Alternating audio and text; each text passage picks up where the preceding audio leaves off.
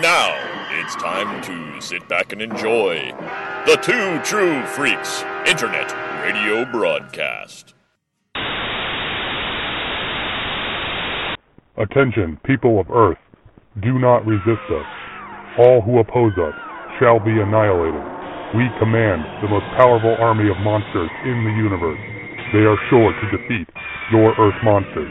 All those who are hearing this are now under the control of the Earth Destruction Directive. Directive. Directive. Directive. Directive. Directive. Directive. Hello, everyone, and welcome to Earth Destruction Directive. I am your host, as always, Mr. Luke Jaconetti. I'd like to thank everyone for downloading and listening to the show today. And I hope everyone enjoyed our last episode where we took a look at Destroy All Monsters, the extremely fan favorite uh, Monster Mash from 1968, along with, uh, for Marvel Comics, Avengers number 197, which was the prelude to War Devil. This time out, we are taking a look, uh, we're going a little bit farther back in Toho's catalog. We're taking a look at 1955's Half Human, a legendary lost monster film from Toho, featuring a Japanese take on the abominable snowman. And continuing our uh, look at uh, uh, you know later appearances of the characters from Marvel Godzilla, we have Avengers Volume One, number one ninety eight, which uh, follows the Avengers' struggle against Red Ronin after being set up in the last issue. A little bit of news as I record this. We are on the final countdown. Do-do-do-do.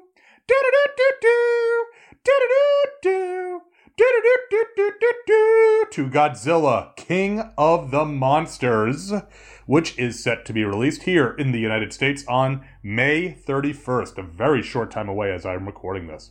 Now, similar to what I did for Godzilla 2014, the first legendary Godzilla, I have been avoiding as much information about this film as possible, including not watching any of the trailers or B-roll footage since that second trailer, since the uh, the one that came out a few months ago. Uh, the promotional media is really ramped up. It's been all over the place on social media, on television. Uh, posters uh, are now up at all the, the movie theaters that I've been to for the last uh, month or so. Uh, so I am really trying my best to go in as cold as possible for this film in order to let the in theater experience inform me. Um, I did that, like I said, with Godzilla 2014, and I thought that really helped. I, am trying to do that a lot with movies that I'm interested in seeing. Uh, it's not always possible. Sometimes it's just wall to wall stuff and you can't avoid it, but I'm doing my best. So, um, very much looking forward to King of the Monsters. Hopefully, we'll be able to see it opening weekend and get you a uh, some thoughts here. But uh, I definitely will be following up with that once I do see the film. Now, on a related note, the King of the Monsters toys are out in wide release in Walmart here in the States. They are, I believe, Walmart exclusives. So if you are so inclined, go check out the toy sections and start hunting. These are by Jakks Pacific. We've talked about these before. Uh, there's some versus sets with Godzilla fighting the other monsters in the film, uh, Rodan, King Ghidorah, and Mothra, and then some larger sets with uh, just Rodan and King Ghidorah. There's also a very large Godzilla, and apparently the Godzilla electronic mask, uh, which I have not personally seen, is uh, something of a uh, an item to hunt down because it's not not super common. Uh, but uh, I'm uh, I'll probably end up with at least a few of these toys, as I said, especially considering you know the presence of Rodan, Mothra, and King Ghidorah. Uh, I do love those characters, especially Rodan, who's a favorite of mine for a long, long time. Uh, so I'll probably get some of those at some point. Now, speaking of Mothra, Mill Creek Entertainment, well loved on Earth Destruction Directive for their releases of Ultraman in a very budget conscious uh, format on DVD, they have announced that the original 1961 Mothra, which we've covered on this very podcast, will be released on Blu ray this summer here in the States. Now, this is a steelbook release. It'll be released on June 9th. You can pre order it now. I have done so. And the release is going to feature both the Japanese and US theatrical releases. There's some slight differences between them. Not a not a huge difference, but a little bit. And apparently it's also going to have a feature-length commentary from well-known G fans, uh, Steve Ryfle and Ed Godziszewski. It's also going to have uh, usual trailers, photo galleries, that sort of stuff. Frankly, this looks like a great pickup. I know when I pre-ordered it, it was the number one pre-order in Blu rays on Amazon at the time, so obviously there's a lot of interest in this. Very eager to see this uh, colorful, you know, sometimes overlooked movie on Blu ray. We talked about that when we when we talked about Mothra, that sometimes uh, compared to Godzilla versus The Thing, from a few years later. The original Mothra gets overlooked, but it's a really good movie and it should look great on Blu-ray. So uh, definitely uh, looking forward to getting that one in the mail and being able to check it out uh, on uh, in, in, high def glory. Uh, shifting gears to television, the Ultraman anime has debuted on Netflix. So if you have that service, uh, please go and check it out. I'm four episodes into the show. Um, it's 22 minute episodes, kind of a standard half hour anime, so uh, it's it's easy to watch an episode here and there as I get time. So far, it's been a really strong adaptation. Um, uh, the first four episodes essentially uh, adapt the first two tankobons of the manga, uh, but I find that it stands pretty tall on its own. Uh, it's a worthwhile viewing experience, even if uh, uh, you haven't read the manga. My friend Joe and I watched a few of the first three episodes, and he's not read the manga, and he really liked it as well. I'm really digging the look of the show, which is a mix of traditional hand, cell, and computer style animation. It gives it a very unique look, uh, and I think it really fits the high tech theme of the show. So it's very cool so far. Now, if you've watched the show, please write in, let us know what you thought about it.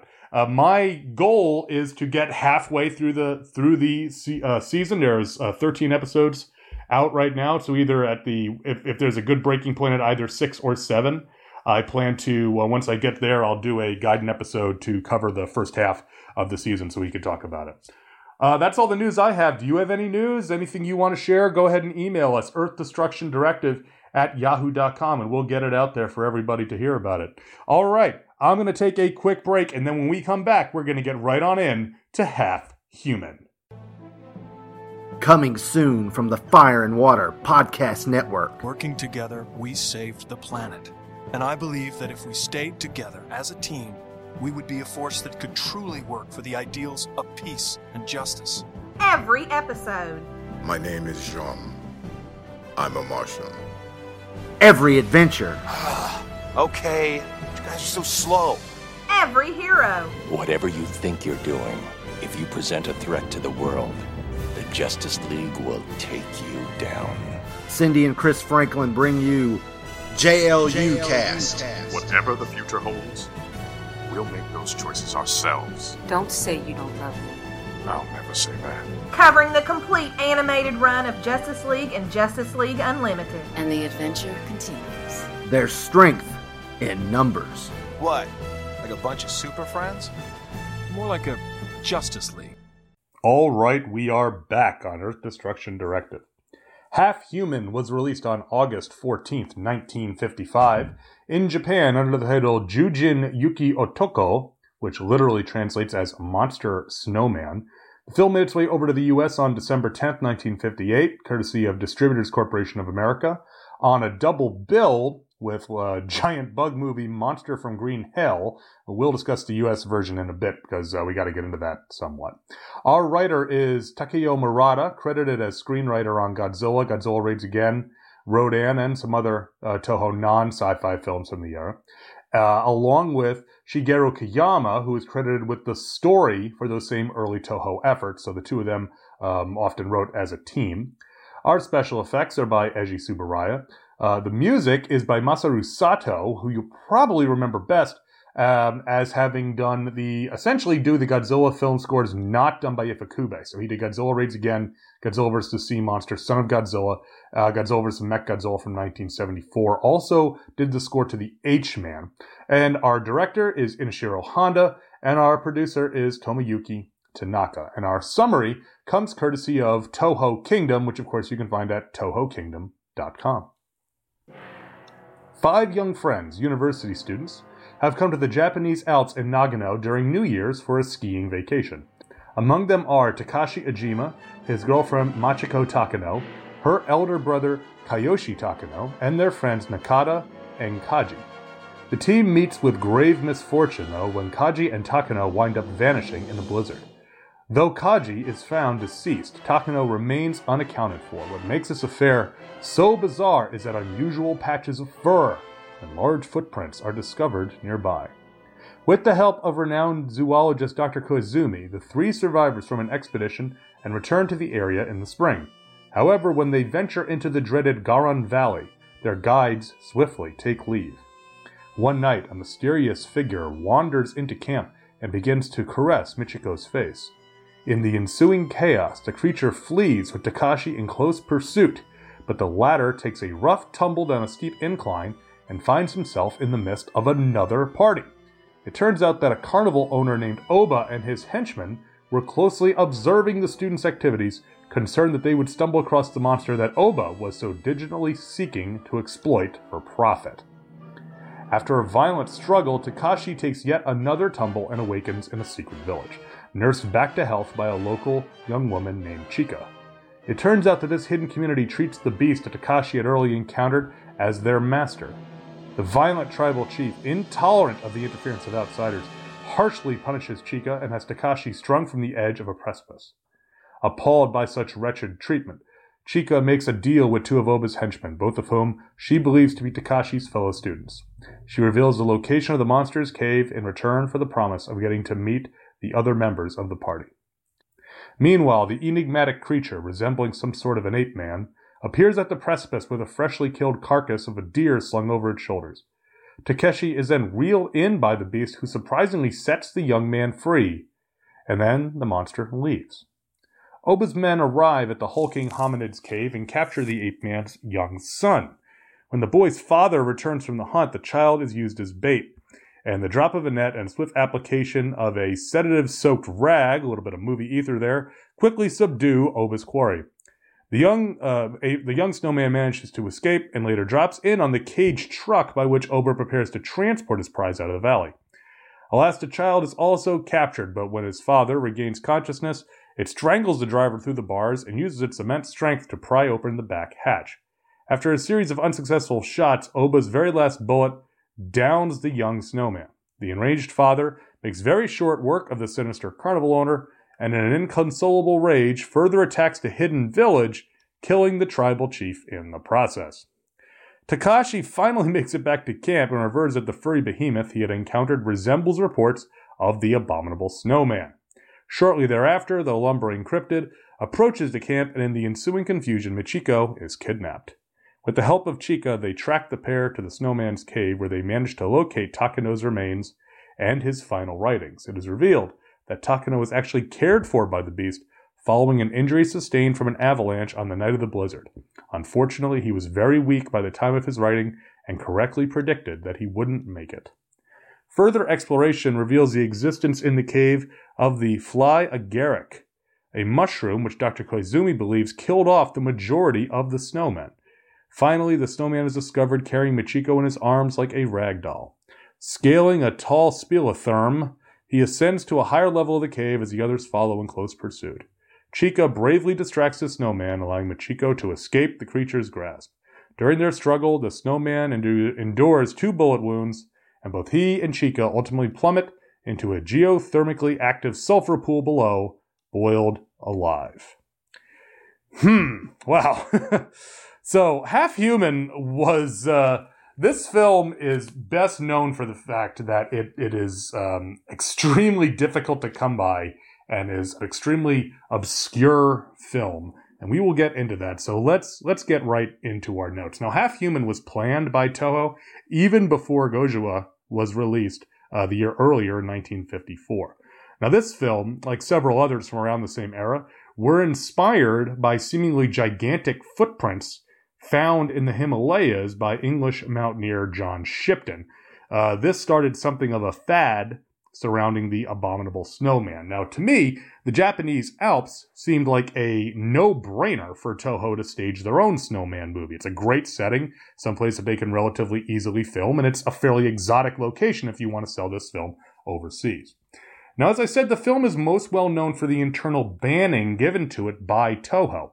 This is very similar to how Toho would pull prophecies of Nostradamus from circulation two decades later. Now, following the original August 1955 release, Toho quietly pulled Half Human from theaters and essentially put the film down what we would nowadays call the memory hole. It's widely accepted and believed that Toho pulled the film to avoid a public relations issue with the Burakumin organizations. Burakumin being the descendants of outcast peoples dating all the way back to Japan's feudal era. The Burakumin, now this literally translates to village people or hamlet people, were traditionally oppressed and discriminated against even after the complete disbanding of Japan's caste system. And even at this point in the Showa period, this was still going on. The depiction of the villagers in this film is a stereotypical one, with the villagers being presented as superstitious, slow witted, and violent. Now, from that perspective, and given the success of Gojira, it makes some sort of sense that Toho would want to avoid bad press as the early gains that the studio had made from Gojira could easily have been lost if this was dragged out and became a, a public relations issue. Now, one point which I had not really considered about the Burakumin in Half Human is how it would inform the depiction of natives of various islands later on in Toho's films. Shinichi Sekizawa did love his islands, as we've seen, and those islands often had natives who worshipped the local monster god. And while the natives are shown to be superstitious, such as leaving the offerings of berry juice for Kong in King Kong vs. Godzilla on Faro Island, they are not shown to be unintelligent or violent. Instead, if you really look at it, while they are shown to be primitive due to their isolation, they often have insights which the modern Japanese characters lack. Additionally, they're often very morally superior, uh, contrasted against the greedy, you know, air quotes, quote unquote, civilized characters like we see in Mothra. And really, isn't leaving the juice for Kong more practical than superstitious, considering that it keeps him from stomping their village?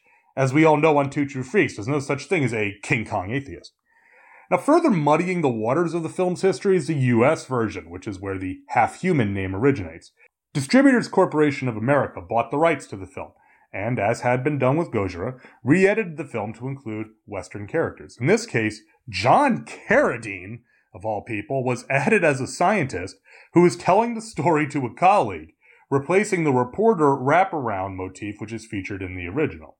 Now, in addition to removing Sato's score, this was not uncommon, uh, the Western version also cuts out nearly all of the character scenes from the original and has a running length of an astounding 63 minutes, more than half an hour shorter than the original. Uh, needless to say, the film was the B picture of its double bill with Monster from Green Hell, uh, and was quickly forgotten by most audiences. Now, most noteworthy of this US version is that there is an insert scene where we see the child snowman on a morgue table. Now, Toho actually sent the child snowman suit to the US to allow this scene to be shot.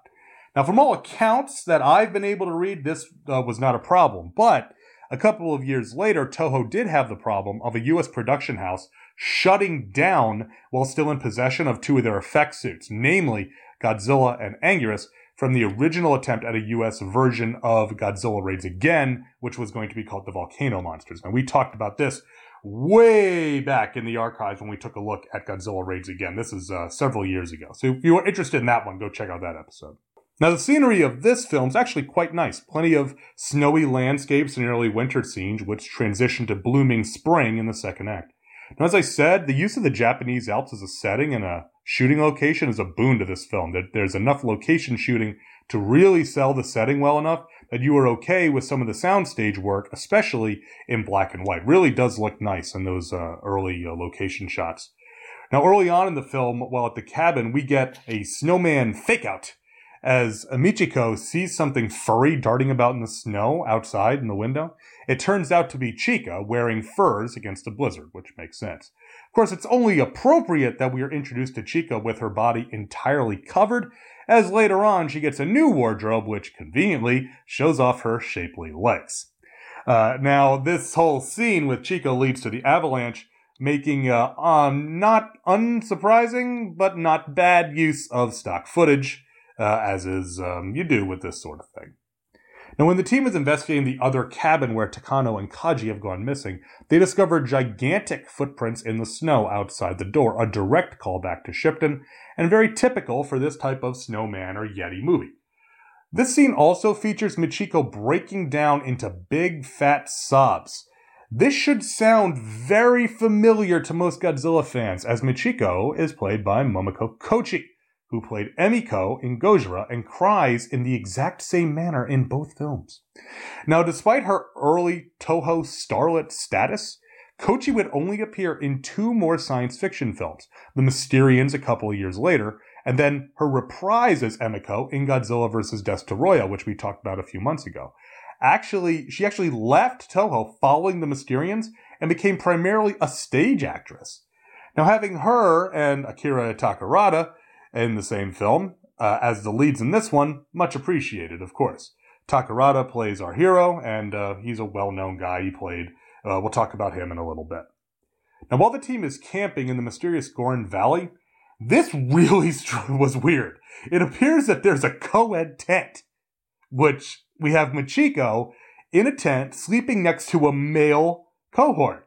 That struck me as just outlandish for 1955 Japan. Now, we eventually learned this character is her younger brother Shinsuke, so this is not really as scandalous as it initially seems when I was watching it. This scene is more important in that it gives us our first glimpse of the snowman as we see a shadow uh, on the canvas of the tent and then his hand reaching in and caressing Michiko's cheek. This is followed by a super quick reveal of his whole body. The snowman very much reminds me of the Toho King Kong in his stature and build. Plus, we also have an attempt at giving him a measure of intelligence in the eyes, especially compared to Goji's unblinking reptilian look from the year before. The shoulders and pectoral muscles, especially that section of the suit, really remind me of Kong. So the connective tissue between Toho's two primate monster suits is pretty plain when you're looking at it. The scale here the, with the uh, snowman being a human sized monster, it means that he's not filmed in high speed and slowed down like a giant monster. So he's in fil- instead filmed at normal speed. This does make him look a little more plain than Kong. Uh, doesn't have kind of the otherworldly, monstrous look that this normal filming technique allows, but it does suit the story, and the suit moves well and it looks good. Again, black and white helps it out a little bit here. Ijima goes out to investigate this and ends up falling down a ravine where he's conveniently captured by Oba and the other bad guys. Now, as I said, Ijima's played by legendary Toho player Akira Takarada, who of course was Ogata the year before in Gojira and would go on to appear in many Toho sci-fi films over the years, including uh, my personal favorite role of his, which is Fuji from Monster Zero. Takarada plays a straight-up hero here, well suited to this story. Now, much like the snowman is something of a proto Kong, Oba is a prototypical greedy Godzilla series villain, lusting after the money that the snowman can bring him and not caring about who gets hurt in the process. We'd see this in um, other characters appearing in various villainous roles. Uh, we see a, a lighthearted take on this with Mr. Tako and King Kong vs. Godzilla. And then, of course, in uh, Godzilla vs. The Thing from 1964 is probably the best uh, representation of this character. Oba is played by Yoshio Kosugi, who appeared in uh, several Toho monster pictures. He plays the chief of Faro Island under makeup in King Kong vs. Godzilla, but actually also appeared in The Seven Samurai and several other Kurosawa films. There's a lot of connections between uh, the Godzilla uh, series, Toho series, um, science fiction in general, and Kurosawa. So I thought that was a, an interesting credit. Now, Ijima manages to escape from the bad guys, only to fall in the darkness again uh, HSE topic listeners, don't go mountaineering at night. It's just not a good idea. And he winds up in the village being doted on by Chika. Now, Chika is played by Akemi Negishi, who would also appear in King Kong vs. Godzilla. She is the island girl whose young son is menaced by Oodako uh, before King Kong comes out stomping. Now, for her kindness to an outsider, Chika gets verbally abused by the village elder and after she's been sent on a fool's errand so the other villagers can get rid of Ajima, she is beaten on screen by the elder. This was frankly uncomfortable to watch, not dissimilar to the earring incident in Destroy All Monsters in our last episode, because of the violence against a young woman. Here, at least, the elder is not the hero of the story like it was in uh, Destroy All Monsters, but it, it, it's still very difficult to watch. It's upsetting uh, but sadly, probably not far from the truth for how this would have gone down. The villagers all then pray to their master, obviously the snowman, making him another in Toho's pantheon who does double duty as a monster and a god. Now, Ujima is strung up on a, off of a cliff to die from exposure. This is done using a rear projection technique to have him uh, to appear to have him hanging far off the ground. He's saved by the snowman who unties him and then moves on. The scene is pretty efficient in that it portrays the snowman as nonviolent and not all that interested in people. This is further enforced as we are introduced to the young snowman. We'll call him mm, Snowboy for all discussion. Snowboy is slightly less convincing as a special effect. For all the world, he reminds me of that bit in when the kid is being turned into a monkey in the original Jumanji. If anyone remembers that one. Uh, now, Oba's men find Chika. They convince her that, yeah, we're part of that guy's group, and they uh, get her to tell them the location of the snowman's cave. After for her troubles, they bribe her with a shiny gold watch. Of course, this watch turns out to be a bane, as Chika gets beaten again in the village because she has it. It's it's just ridiculous. Oba and his men they capture the snowboy. They use him as bait to get the snowman. Uh, he uh, puts up a fight but gets captured in a net, and as I said, then gets knocked out with some movie ether.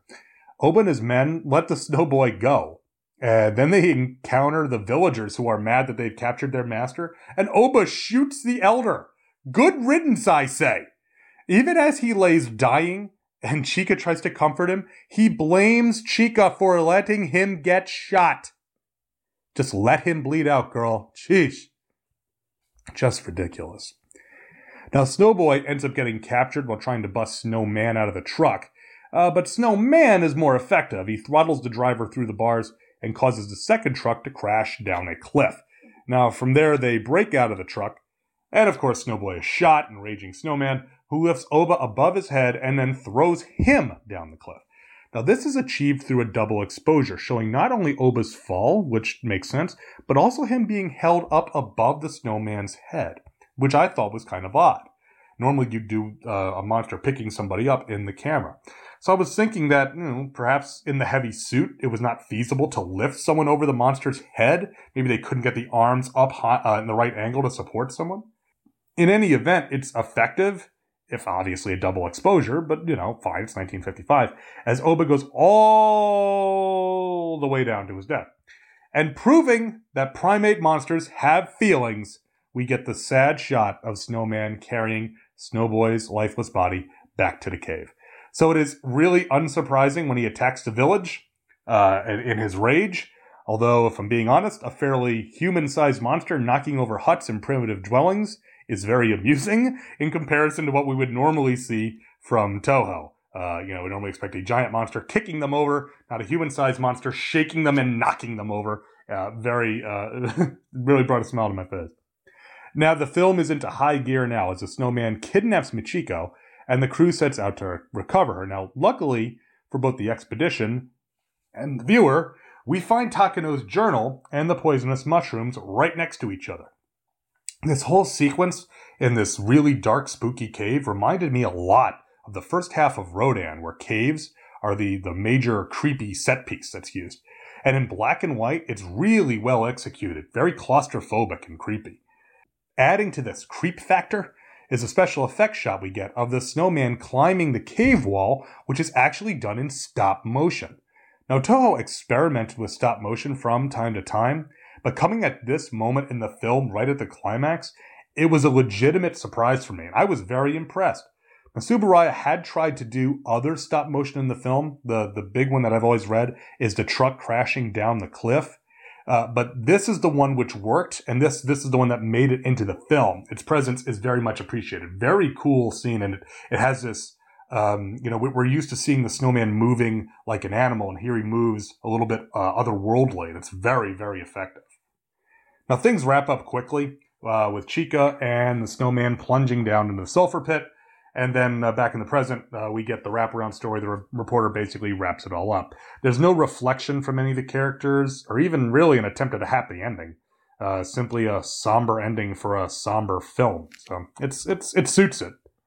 Now overall, Half Human's a, a well-made but uneven film. It's doubtlessly elevated because of its rare or lost status. Now compared to Gojira, it seems to be trying to be a bit more Western in its approach and it retains sympathy for the hominid monster, which is ultimately, I found, a trope of monster apes and primates in film in general. The depiction of the villagers is very dated, although if I'm being honest with myself, their cruel treatment of Chika rings true from a story perspective, so I can understand that, but I can see the other side of that argument also. Ultimately, I feel that if this film had been more readily available over the years and not received the, the attention that it has due to its internal banning from Toho, Half Human would be remembered as an early Toho monster curio, but not one of the essential films in their science fiction filmography. It's still worth watching if you can track it down, and that's the key point right there. If you would like to own Half Human, good luck. Now, owing to its internal ban status, Toho has never released a copy of the Japanese version of Half Human on home media. There was a VHS of the US version of one point, although it is extremely hard to find. Uh, I believe there was a DVD version of the US version at one point, but again, it is out of print and difficult to find. I, I did a, a search of secondary sellers on Amazon and on eBay and was not able to find any commercial releases of the American version of Half Human. Now, I was able to get a bootleg copy from Cult Action. You can check them out at www.cultaction.com, which appropriately is the same site where I got my copy of Prophecies of Nostradamus. And if you look hard enough, you might find it on an archive on the internet. Just saying.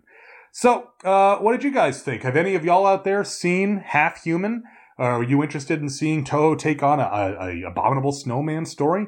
Please write in Earth Destruction Directive at yahoo.com. I'd love to hear uh, anyone's thoughts on this uh, this classic lost monster film from Toho. All right, I'm going to take a quick break, and we will be right back here on Earth Destruction Directive. Eons passed. A monstrous hybrid of land and marine reptiles was sealed into a state of suspended animation, slumbering through the fall of dinosaurs and the rise of man.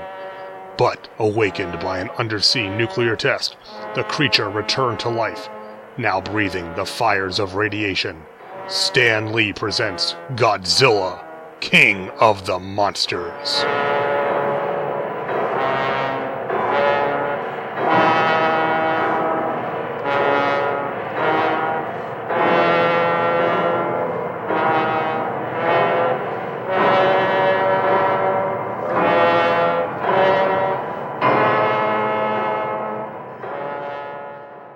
All right, we are back on Earth Destruction Directive.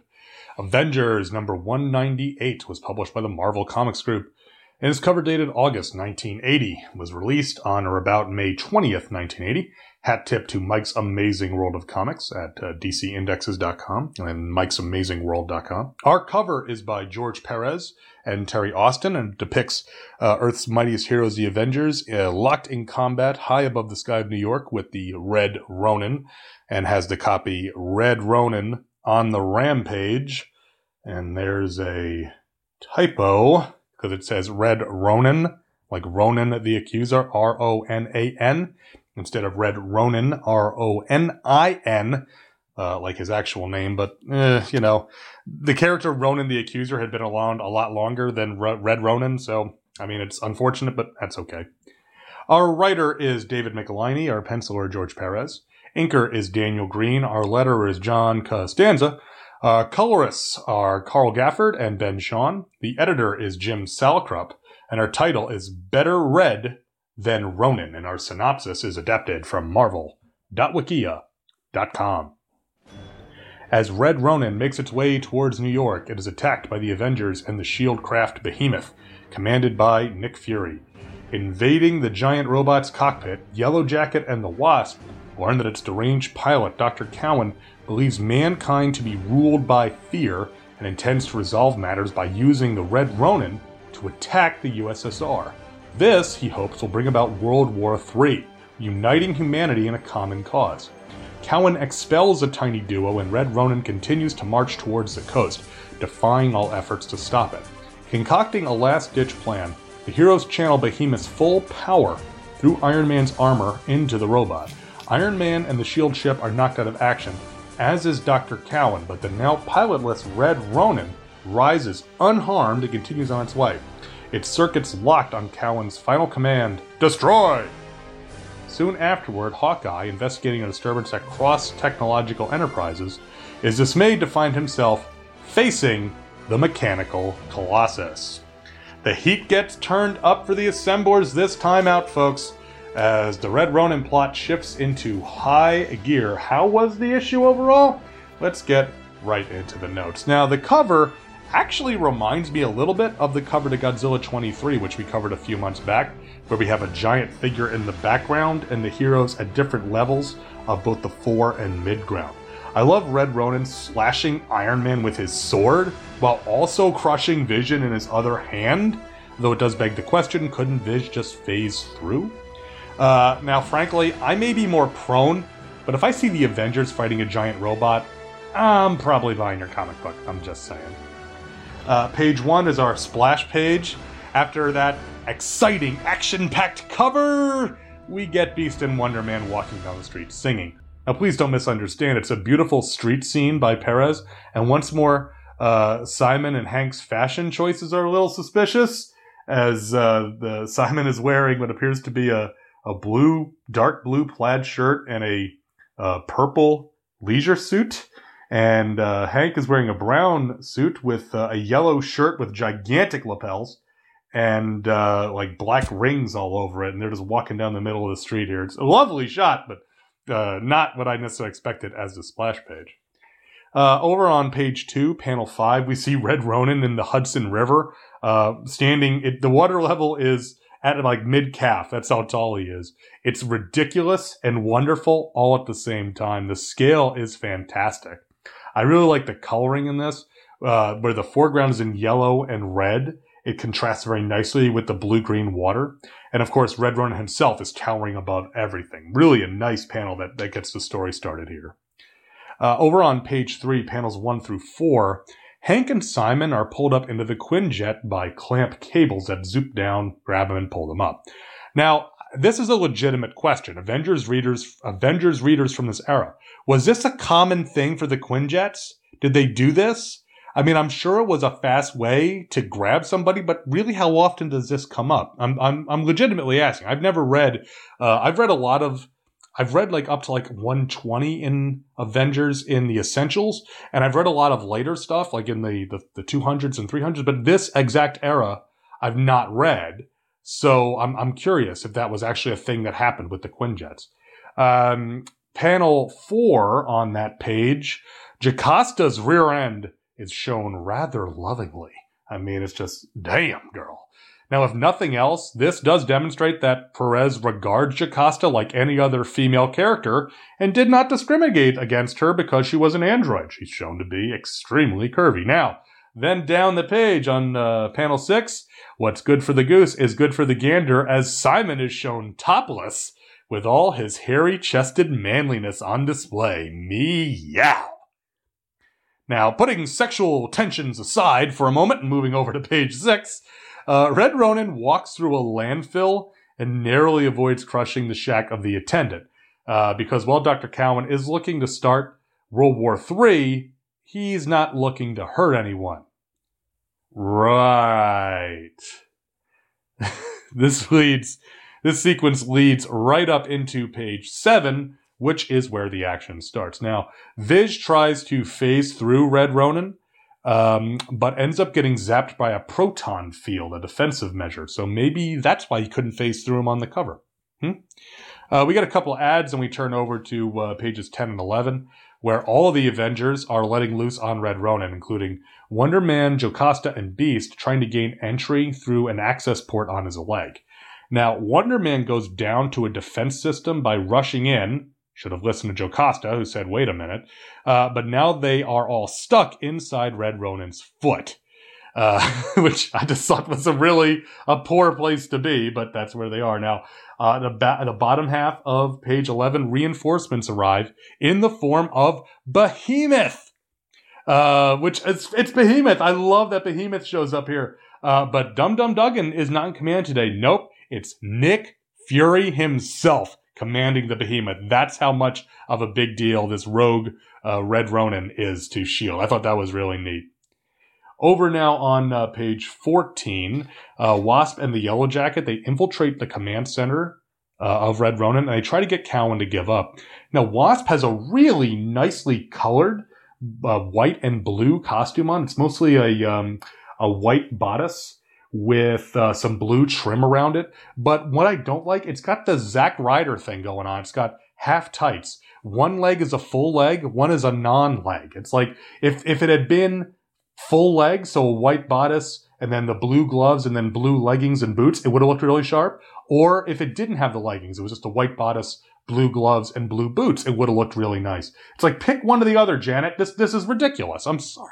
I mean, I know she's all fashionable and it's a lovely costume, but you got you got to pick a leg. I'm just saying. Now, page 15, panel four, Cowan runs down his motivation, uh, which is essentially that existential horrors of the real world have made fear the primary motivator. So he plans to start World War III with the Soviet Union to unite the world in a common cause. Now, I have to ask the question. I would not be a podcaster worth my salt if I didn't ask the question. Did Alan Moore read this comic when he was coming up with Watchmen? Does anyone know the answer to that? I really want to know.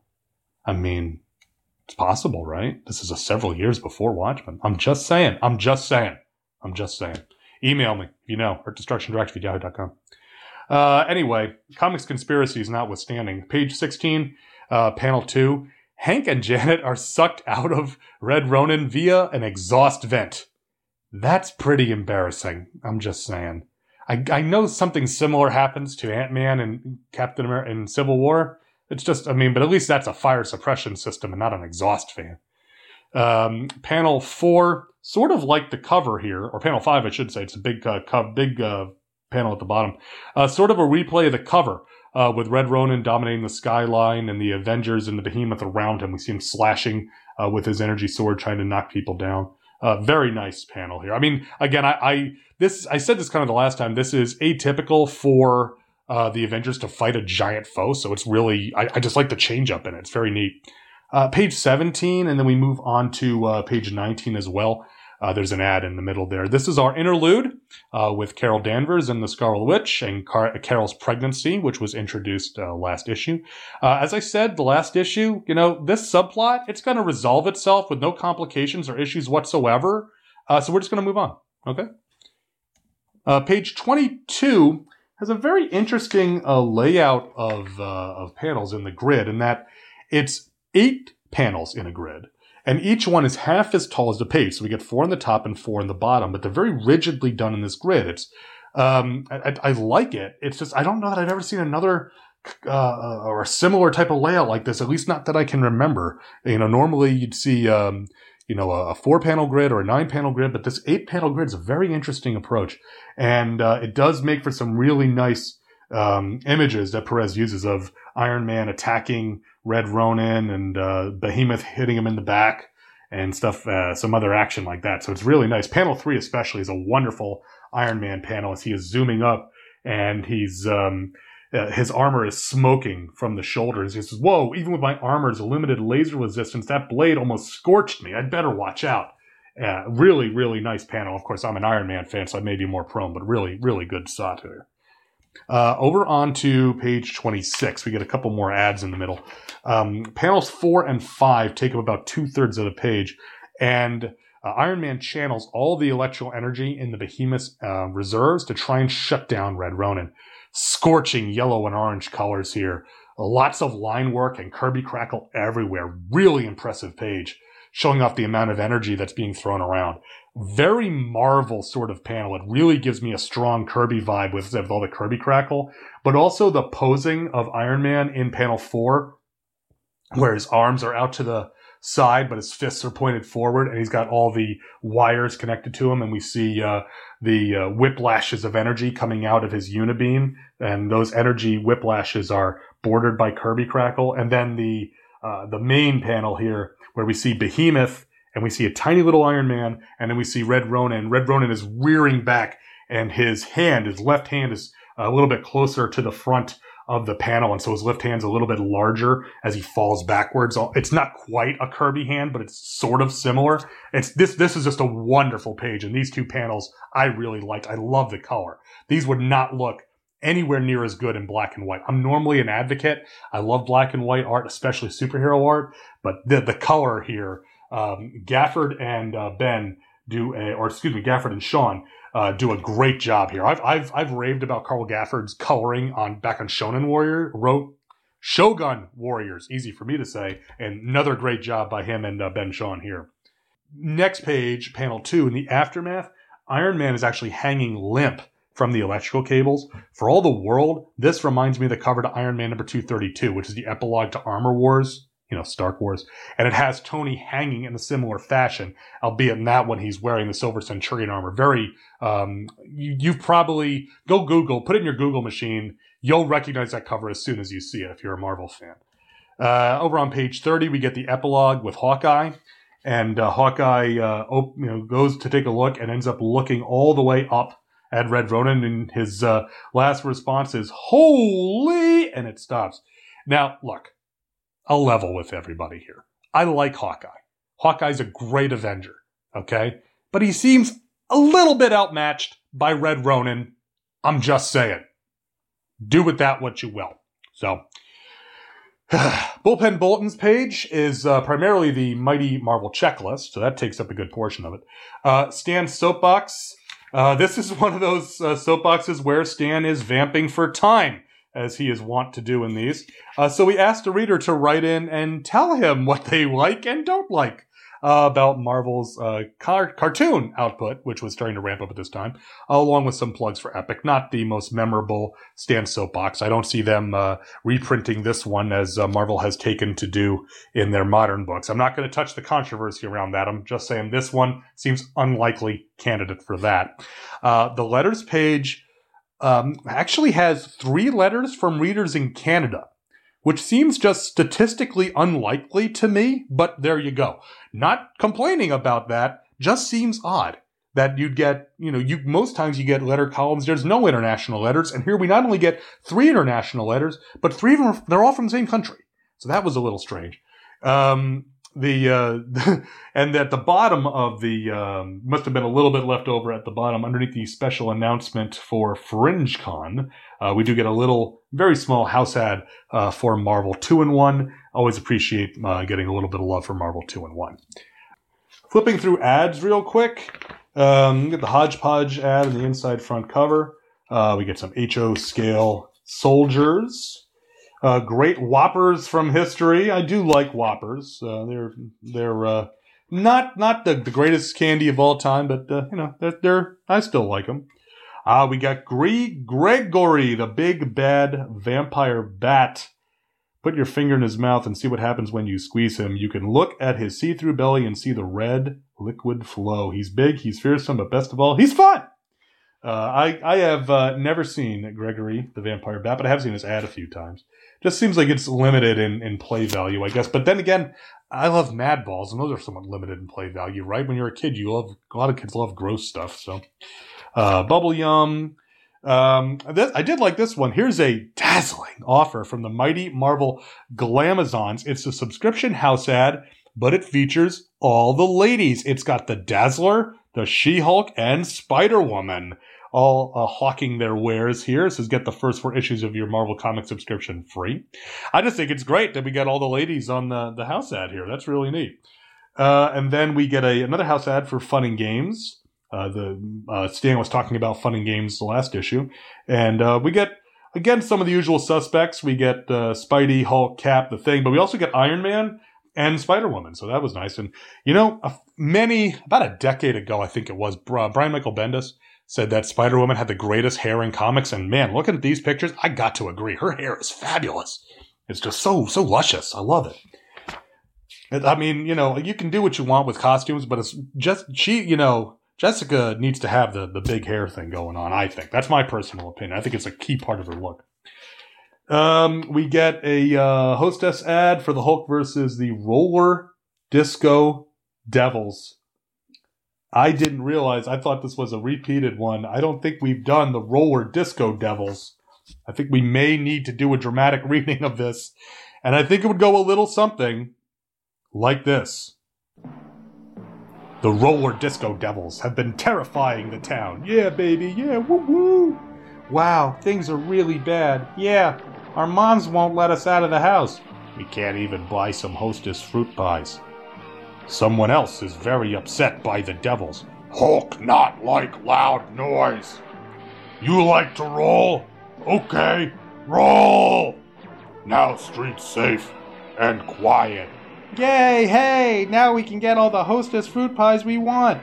Thanks, Hulk. I like the real fruit filling. Mmm, apple, cherry, peach too. Wow, that's great crust. Why can't all humans be nice like hostess fruit pies? You get a big delight in every bite of hostess fruit pies. Yeah, um, these, um, yeah, it's disco. It's disco, and the Hulk hates disco. So, uh, can he really be that much of a monster if he hates disco? Especially disco punks on roller skates with boom boxes. Um, yeah, uh, I don't, I don't know what to make of this. Other than the lead guy is wearing a yellow shirt with flowers on it, and he's wearing, I guess they're supposed to be blue jeans, but they're like blue with the black shading. So he's sort of colored like Luke Cage. At least his his outfit is. And I suspect that Luke Cage would probably give this guy a headache for the rest of his life if he ever uh, skated through uh, or by the Gem Theater. I'm again just putting that out there. This this is strange even for a hostess ad. Mm. Um, that's about it. Be a draftsman. BMX. Here's a special deal with Schwinn uh, on the back cover. No, no, really great ads this time, other than that hostess ad. So, uh, overall, I like this issue quite a bit. Uh, plenty of action to make up for the lack of action in the last issue. Uh, Red Ronin, as I said, a different type of threat compared to the normal enemies that the Avengers fight. I'm curious how they're going to wrap this up in the next issue because this this ends in 199. Does it continue into 200? Now, the plot of Dr. Cowan emulating in the broadest of strokes the plot of Watchmen is really, really funny to me. But of course, one could always go back to Architects of Fear from the Outer Limits if to use the same idea, right? So, uh, all that said, this is a fun issue. I really enjoyed reading it. Very much looking forward to reading the conclusion. If you would like to read this and you don't want to track down the uh, the, the, single issue, uh, you can find it reprinted in Essential Avengers, now Volume Nine from 2000. It is also included in the Marvel Masterworks for Ms. Marvel hardcover Volume Two. I'm guessing. Uh, I don't know if it's the whole book or just the Carol pages. Um, if someone has that Ms. Marvel Masterworks, can you please email in and let me know? I didn't think of that until just now. A lot of times those Masterworks will include whole issues, but for something like this where she's not involved in the rest of the story, would they only print the two pages? That's that. I'm I'm really curious now. If anyone knows the answer to that, please email earthdestructiondirective at yahoo.com. Even if you don't know the answer to that, have you read this story? Do you like seeing Red Ronin tangle with the Avengers? Email earthdestructiondirective at yahoo.com. We'll talk about it here on the show. Okay, I'm going to take a real quick break. We're going to come right back and finish up the show here on Earth Destruction Directive. Here at Quark's, customer satisfaction is our primary concern. I'd say we just found our way into a wormhole. I'm Kira Nerys. Lieutenant Commander Worf, reporting for duty, sir. You're the best crew any captain ever had. This may be the last time we're all together. This will shortly become a leading center of commerce and of scientific exploration. And for Starfleet, one of our most important posts. It is quite simply, Commander. The journey you have always been destined to take. Sensors are not functioning. We've lost all contact with the space station. What hell is happening out there? Shields up. Damage report. Battle stations. I'm Captain Benjamin Sisko. Welcome to Deep Space Nine. Listen to the Prophets, a Deep Space Nine Two True Freaks presentation with Sean Engel and Andrew Leyland. And now with 100% more Paul Spataro. All right, we are back on Earth Destruction Directive. And now it's time for listener feedback. And if you would like to be on the listener feedback, please get in touch with the show. You can email us at earthdestructiondirective at yahoo.com. You can um, uh, message me on Twitter at El You can get us on Facebook. Uh, I'll listen to the outro of the show. It'll have all the information for getting in touch with, uh, with the podcast. So our first email is uh, from my brother, Jason Jaconetti. Hello, Jay, and is entitled episode number 72. And Jace writes, Hey, Luke. So, episode number 72 is an end. It's crazy to think that Godzilla vs. Destoroyah was the end of that era of Godzilla, but it left us with hope. Now, a lot changed after Godzilla's Junior's roar. But we have the luxury of looking back now to know what eventually happens. But at the time, it was powerful and potent. Absolutely. I agree with that completely, Jay. At the, the end like that, to leave us on that, that message of hope that Godzilla ultimately can never really go away. Uh, I thought was a master stroke and, and one of the, uh, one of the parts I really, really liked and I think holds up still, even knowing what comes after. Uh, Jay continues, the burning Godzilla has become so iconic over the years, but that always seemed like it was designed to be that way. The colors alone are designed to make this suit unlike any other Godzilla seen previously. The eyes alone evoke a feeling of fire, but also rage. The burning Godzilla is not just that he is going nuclear, but that he is full of rage. Maybe people don't agree with that, but he is not Gamera. He is not man's friend. He battles the creatures that are present, but he is not doing it because he is there to be the protector. He is a force of nature. I think we see this over the last few films of this era. I agree with that. I mean, especially when you when you consider that um, uh, the the events that happened prior to Godzilla vs. Destoroyah um, with Birth Island being destroyed and uh, Baby G lost. You know, he's out wandering around. And again, Godzilla is this this inexorable force. He just keeps going. And I, I, I agree. And again, red being the color of anger, it is a, a, a perfectly valid reading that he is full of rage. And, you know, especially towards the end when um, uh, Junior is killed by Destoroyah, there's nothing but rage anymore the only other member of his species, the only companionship that this Godzilla has ever had has just been killed. And all there is now is, is violence.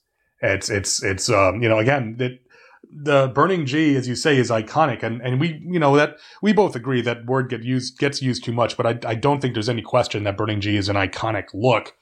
And, uh, I, I definitely can agree with the, the aspect of it being an emotional fire that is burning in, inside of Godzilla along with a nuclear fire. Uh, Jay continues, as for Destoroyah, the design is outstanding. I've always loved that final form. I consider it, along with Space Godzilla and Biollante, as some of the best designs ever in Godzilla films. I definitely like that they went away from Godzilla's ghost idea and made Destoroyah its own entity, even if it does call back to the original film.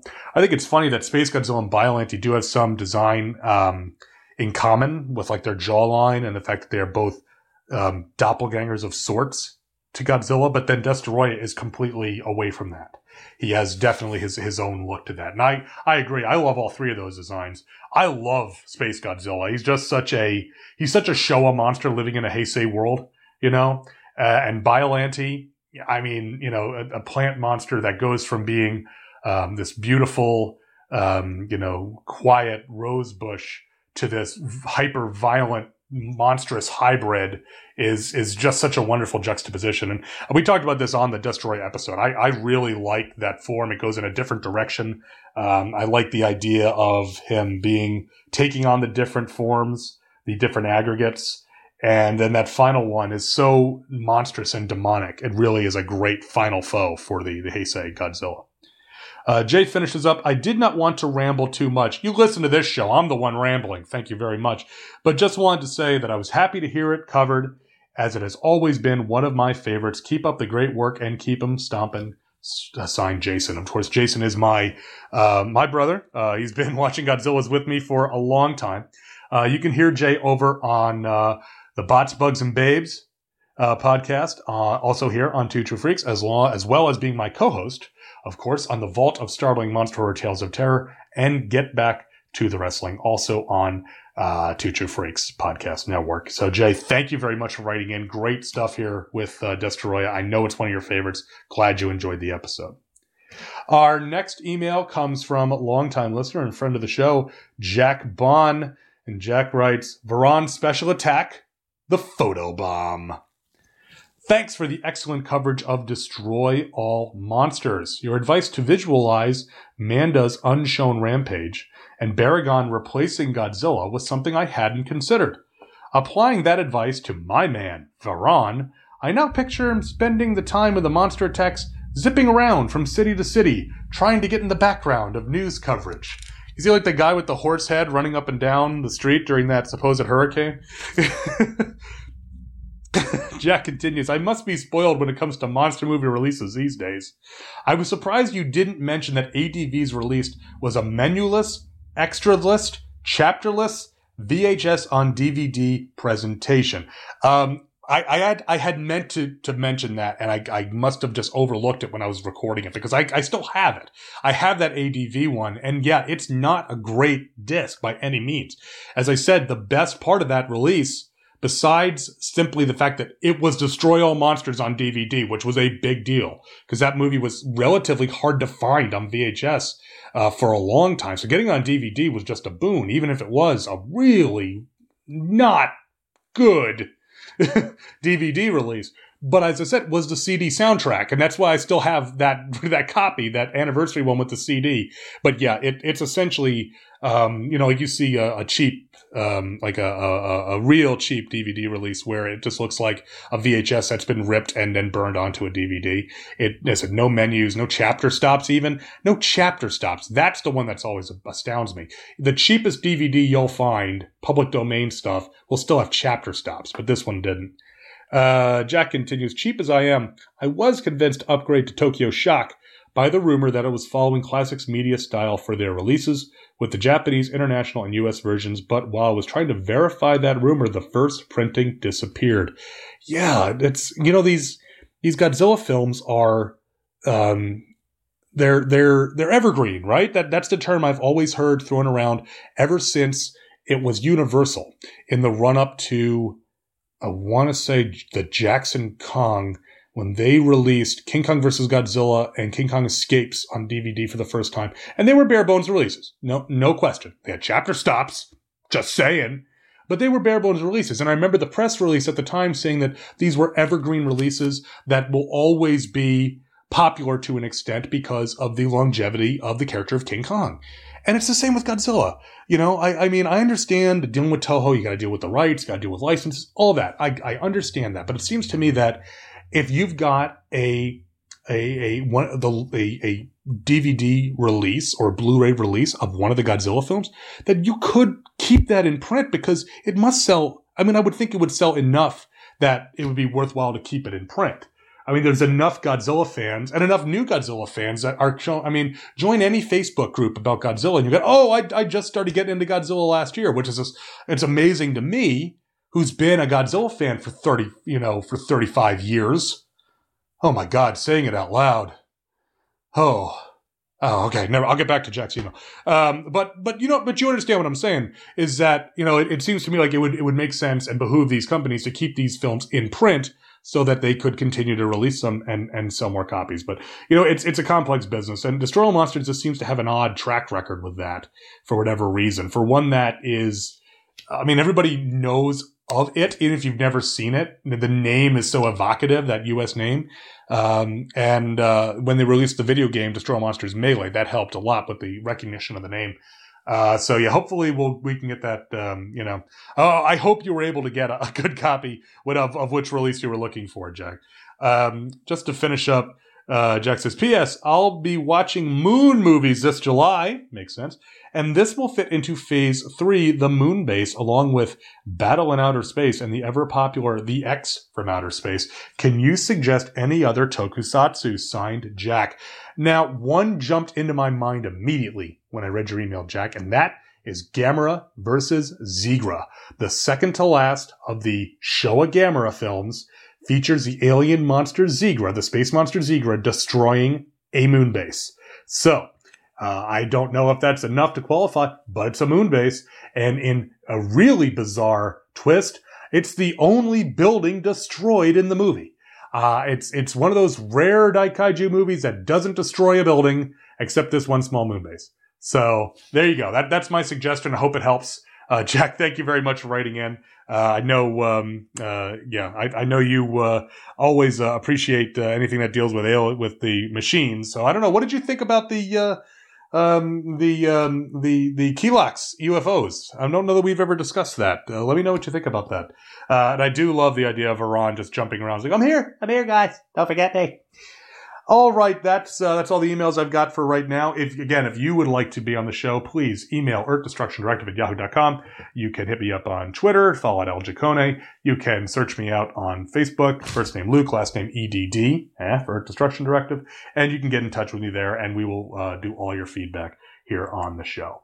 Uh, so, what is coming up next time for big episode 75 of Earth Destruction Directive? Well, it is for 75, we're going to take a look at uh, a, a film that is quite polarizing, I think, in the uh, Godzilla community.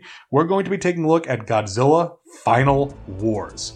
And in honor of covering Godzilla Final Wars, we will have a very special guest on. I'm not going to spoil who it is, uh, but will be not just my dulcet tones you'll be hearing, uh, but there'll be a, uh, another um, uh, another podcaster on. This uh, this individual reached out to me years ago when I started. Says, "When you cover Final Wars, I want to do it with you." So you we will be honoring that. Uh, so we're probably going to give the Marvel Comics coverage a break to really cover Final Wars.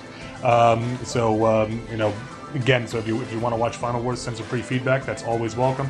Uh, again, uh, look forward to that coming up. Again, if you uh, want to get in touch with the show, listen to the outros. All sorts of ways to get in touch with us.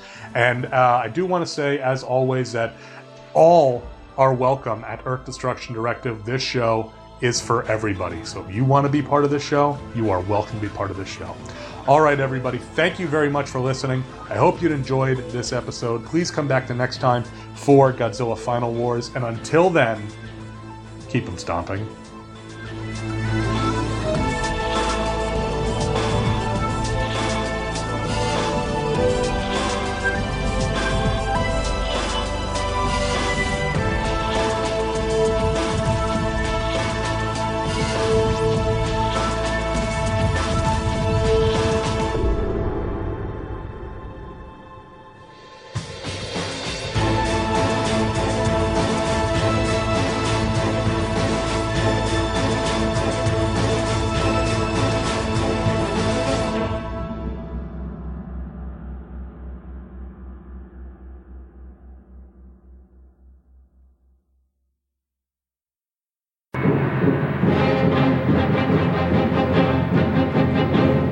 This has been Earth Destruction Directive, a Dai Kaiju podcast, produced and created by me, Luke Jaconetti, as part of the Two True Freaks Internet Radio Network, available at twotruefreaks.com. This is a fan work celebrating the history and culture of Japanese giant monsters. All movies, TV shows, comic books, characters, and other intellectual property is copyright their respective copyright holders, and no infringement is intended or implied. If you'd like to send an email to the show, you can email me at earthdestructiondirective at yahoo.com. I respond to all emails, and if you send in some comments, I'll read them on the show. All episodes of Earth Destruction Directive can be found at twotruefreaks.com. You can also find the show on iTunes. Just search for Earth Destruction Directive. You can even leave an iTunes review if you want. You can get in touch with the show on Facebook. Just search for Earth Destruction as the first name and Directive as the last name. You can also get in touch with me on Twitter with the handle El Jacone. That's L J A C O N E. And if you want to buy something discussed on the show, head on over to twotruefreaks.com and click on the amazon.com link on the front page. Any items you buy during your session on amazon.com will help keep the lights on and it won't cost you anything extra. Thanks for listening, and be sure to come back next time for more city stomping fun on Earth Destruction Directive.